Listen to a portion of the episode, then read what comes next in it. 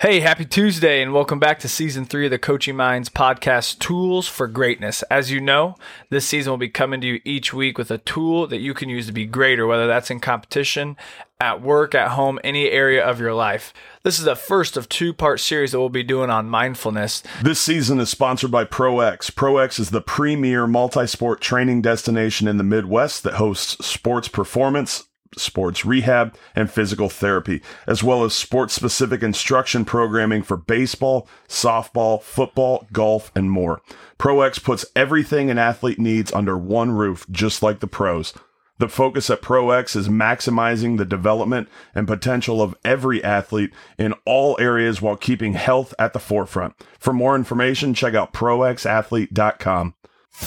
Welcome to the Coaching Minds Podcast helping you overcome obstacles so you can reach and achieve more. Here are your hosts, Ben and C. Mindfulness is this buzzword that's being thrown around a lot here lately. Uh, explain explain to us, kind of simplify what is mindfulness and why why is it important to have this as a topic on our podcast?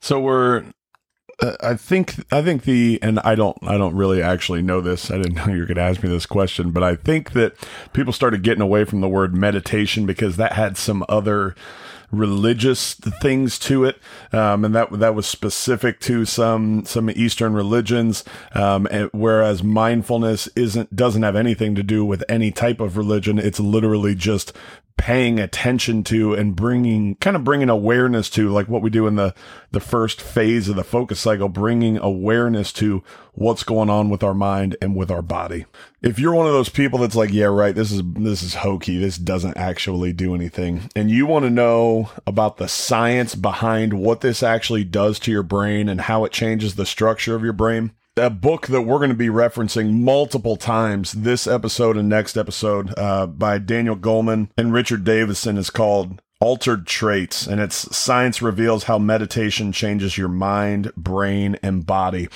And it, it's interesting, you know, it hasn't always been sort of socially acceptable in the realm of athletics. But last year, Jonathan Taylor had a spot on college game day where they interviewed him and he was doing some hot yoga mixed with some meditation, mindfulness type practice and it, just talking about how that changed his ability to process things on the field and and deal with adversity and things like that. And so we're to we're to kind of go through what is the science behind mindfulness? How do we know it works? What does it actually do? And then how can we do that? And so we're going to split that up into uh, into two parts. I think it's super important to have uh, the knowledge behind it. I know when I was in high school, uh, 15 years ago, we had uh, a coach before we got. I could see it to this day um, where we were pulling up to on the bus, and he's like, "All right, we're gonna do some visualization and, and imagine what's going on." And uh, like you said, this hokey stuff. It's like this is yeah. what like what like when I was four, I had imaginary friends. Like, why am I doing this now? uh, and we didn't buy into it at all. Yeah. And but uh, so I think it's important to have this information so that you can back it up when um, you want to get your team to go on, or when you're hearing this to know this is legit stuff that will help you. I love that. It's not. I had an imaginary friend when I was four years old. Yeah. Right? Like, what? How's this different? Why is this? What's different about this? Well, let's hop into here. Here's a quick excerpt from chapter one. The lab work on neurotransmitters filtered into the general culture as a scientific pretext for obtaining altered states through drugs like LSD. All right, so I'll, stop you right there. the The problem was when they started studying the effects of mindfulness and what it did to your brain and getting into altered states. They were also studying things like LSD at the time. And so it, it kind of got a negative taste and, and rightfully so. You know, there, there were some things, some studies that were done that were, that were extremely controversial and rightfully so. And unfortunately, some of that, some of those negative ideas and negative feelings are just left over from bygone days. Um, but it, it is important to know they're two completely separate things. So the authors of this book tried to put together all their their data to uh, generate just something to prove or have some really strong evidence yeah. that influenced, you know, the the the content behind all this, but struggle to do so. and kind of the, kind of the proof behind it. So they they had been doing meditation themselves, and they had seen firsthand this is changing how I perceive things. It's changing my mind and body. But you know, but like you said, they just didn't quite have the data behind it to prove in a scientific world look this is legit and this works to people who are on the outside that were you know still kind of hung up on the whole well this is a little hokey prove it and the, the big change that they talk about in the book, the, the first one was in the mid 80s. Um, there was a gentleman, Bruce McEwen from the Rockefeller University, who used tree shrews. Do you, do you know what a tree The old shrew? tree shrew. Yeah, I love that little critter.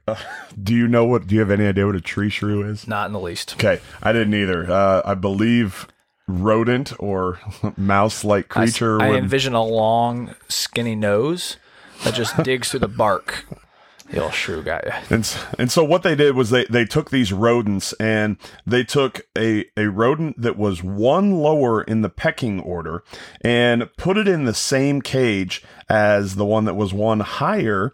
And so basically they were stuck together 24 seven for a month.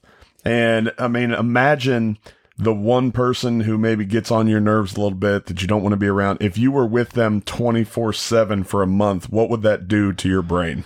Well, I feel like you just described quarantine here the last couple of months. Right? Um, and that could, in that instance, could just drive you absolutely crazy because that's the person that grinds your gears the most. And if it's 24 7, um, probably not good results. And so, eh, not good, not good results at all. Uh, the the dendrites shrank in the hippocampus, which is basically just a, a way of saying the part of the brain that was responsible for memories actually changed. The structure of the brain changed, and so this was kind of the first time that we saw that stressful events can leave what they called in the book lingering neural scars.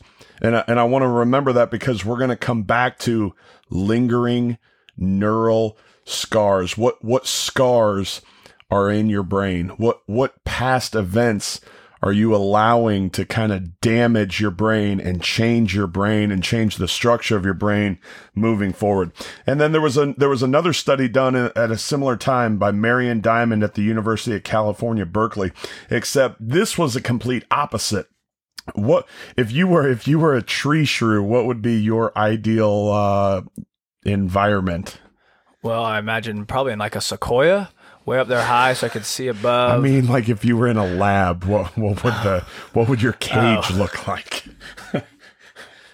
Uh, you know, if I was stuck in a lab as this little shrew, I would love some nice leafy greens around me, a nice little nest with just little bitty sticks uh, to make my long snout just feel nice at home. I, I don't I don't even know what to do with that comment, but they they described it in the book as a rodent health resort. There were toys, there were thing to cl- there were things to climb on, maybe sticks, if you will, uh, colorful walls. There were playmates, there were new spaces to explore, and what they saw was that there was also change in those rodents' brains. And more specifically, the, the thickness of the dendrite branches changed. Th- those are the things that connect the neurons in your brain. There, were, there was growth in different areas like the prefrontal cortex. And so here we are in the mid 80s and we're seeing your brain can change. And so this is where neuroplasticity comes in. And, and what neuroplasticity does, it basically shows that repeated experiences can change the brain. And that can happen both positively and it can happen negatively. So, like the example that they give kind of on the positive side in the book is people that are born deaf have better peripheral vision. So, if you take your hand, put it straight out in front of you like this, and now move, point your finger up toward the sky, and now move your finger over to the right and keep going, keep going, keep going. Right about there, mine disappears. If I wiggle my finger, I can no longer see it. It's out of my peripheral vision. And what they said was that people that are born deaf can actually still see that and can recognize that, and their brain can process that. Why? Because the part parts of the brain that are usually responsible for processing audio information have been recruited by the part that takes in visual information and has basically replaced it. And so again, that word neuroplasticity. So your example there, we're seeing the positive effects of the change in our brain. We hear all the time our brains are malleable and they can be changed. So if this happens in the positive, uh, it has to then also be the same result um, negatively. Is that right? I believe you said malleable, like we could hit it with a mallet. I think you were going for malleable, like it can be molded. Oh, malleable. It still is change. is that not correct? You're just changing it with a mallet. Yes, a- absolutely. It can go in, in, a negative direction also. And that's where we see PTSD, um, post traumatic stress disorder. And in that case, the amygdala, which is kind of the, kind of the, the part of your brain that's looking out for, is this a threat? Overwhelming trauma can basically hijack your amygdala's threshold for that fight or flight response. And so people that are suffering from PTSD have an overactive amygdala, which is basically just going to turn everyday ordinary situations into a life threatening emergency and they're always in panic mode or they're always in fight or flight mode and they just can't turn it off. Why? Because the structure of their brain has been changed by events. And so so then the question is, well, if if our brains can change for the worse or our brains can change for the better, how can we kind of take control of that? You know, sort of a how do we come up with a mental training plan, if you will? Got an to, idea. Well, all this information that we've got going on and what you share with us, I imagine the answer to all of this, positive or negative, how are we going to take control of all of it? What's your what's your mental training plan? Somewhere within here has to fit in with our title of mindfulness. Absolutely. And so the authors started bringing in people that have been practicing meditation for most of their, if not almost their entire life. And they started looking at their brain structure and they started doing brain scans and they started doing functional MRI scans and they, they started looking at different areas of the brain and then they applied pain or they applied pressure and they looked at how does the how does someone who's doing mindfulness or practicing meditation how do they perceive the pain? How do, how does all that affect their brain and things like that? And that's a little bit more what we're going to get into next week. What's going on in our brain is going to have a huge impact on our mind and on our body and our ability to fight off stress and our ability to tolerate pain and our ability to overcome anxiety or pressure situations or depression or things like that. And so being intentional about developing our brains and kind of that the example of the the rodents who were given the area to to run and to play and explore and kind of kind of train their brain and improve the structure of their brain how can we make sure that we're also while we're preparing our body for success, while we're developing the skills and the techniques that we need to be successful, how can we also make sure that we're preparing our mind with that same in- intensity and intentionality? And that's what we're going to get into a little bit more next week when we talk about how specifically does the mindfulness work, but just wanted to start off today with just a quick explanation of why are we talking about this? How do we know that this works? How do we know that this isn't hokey and, and where and where does that science come from and what's it based on? As we've had throughout the whole season and especially last week, we hit on the importance of journaling. So we encourage you to get your notebooks out. And what's what's the main things we can take away from today, Ben, uh, to journal down to continue to just build uh, build that toolbox and that all that stuff that we have to um, to be greater than average. I think the the first part is going back to that the neuroplasticity and the the mice example. What negative neural scars are being left on your brain, and, and are you making it better or worse? and, and write down in your notebook what are the things that you're worried about that are stressing you out, that are causing you fear or anxiety or doubt or whatever. What are those negative things that you keep focusing on? And, and then the, the next question is, what am I going to do to move on or move past?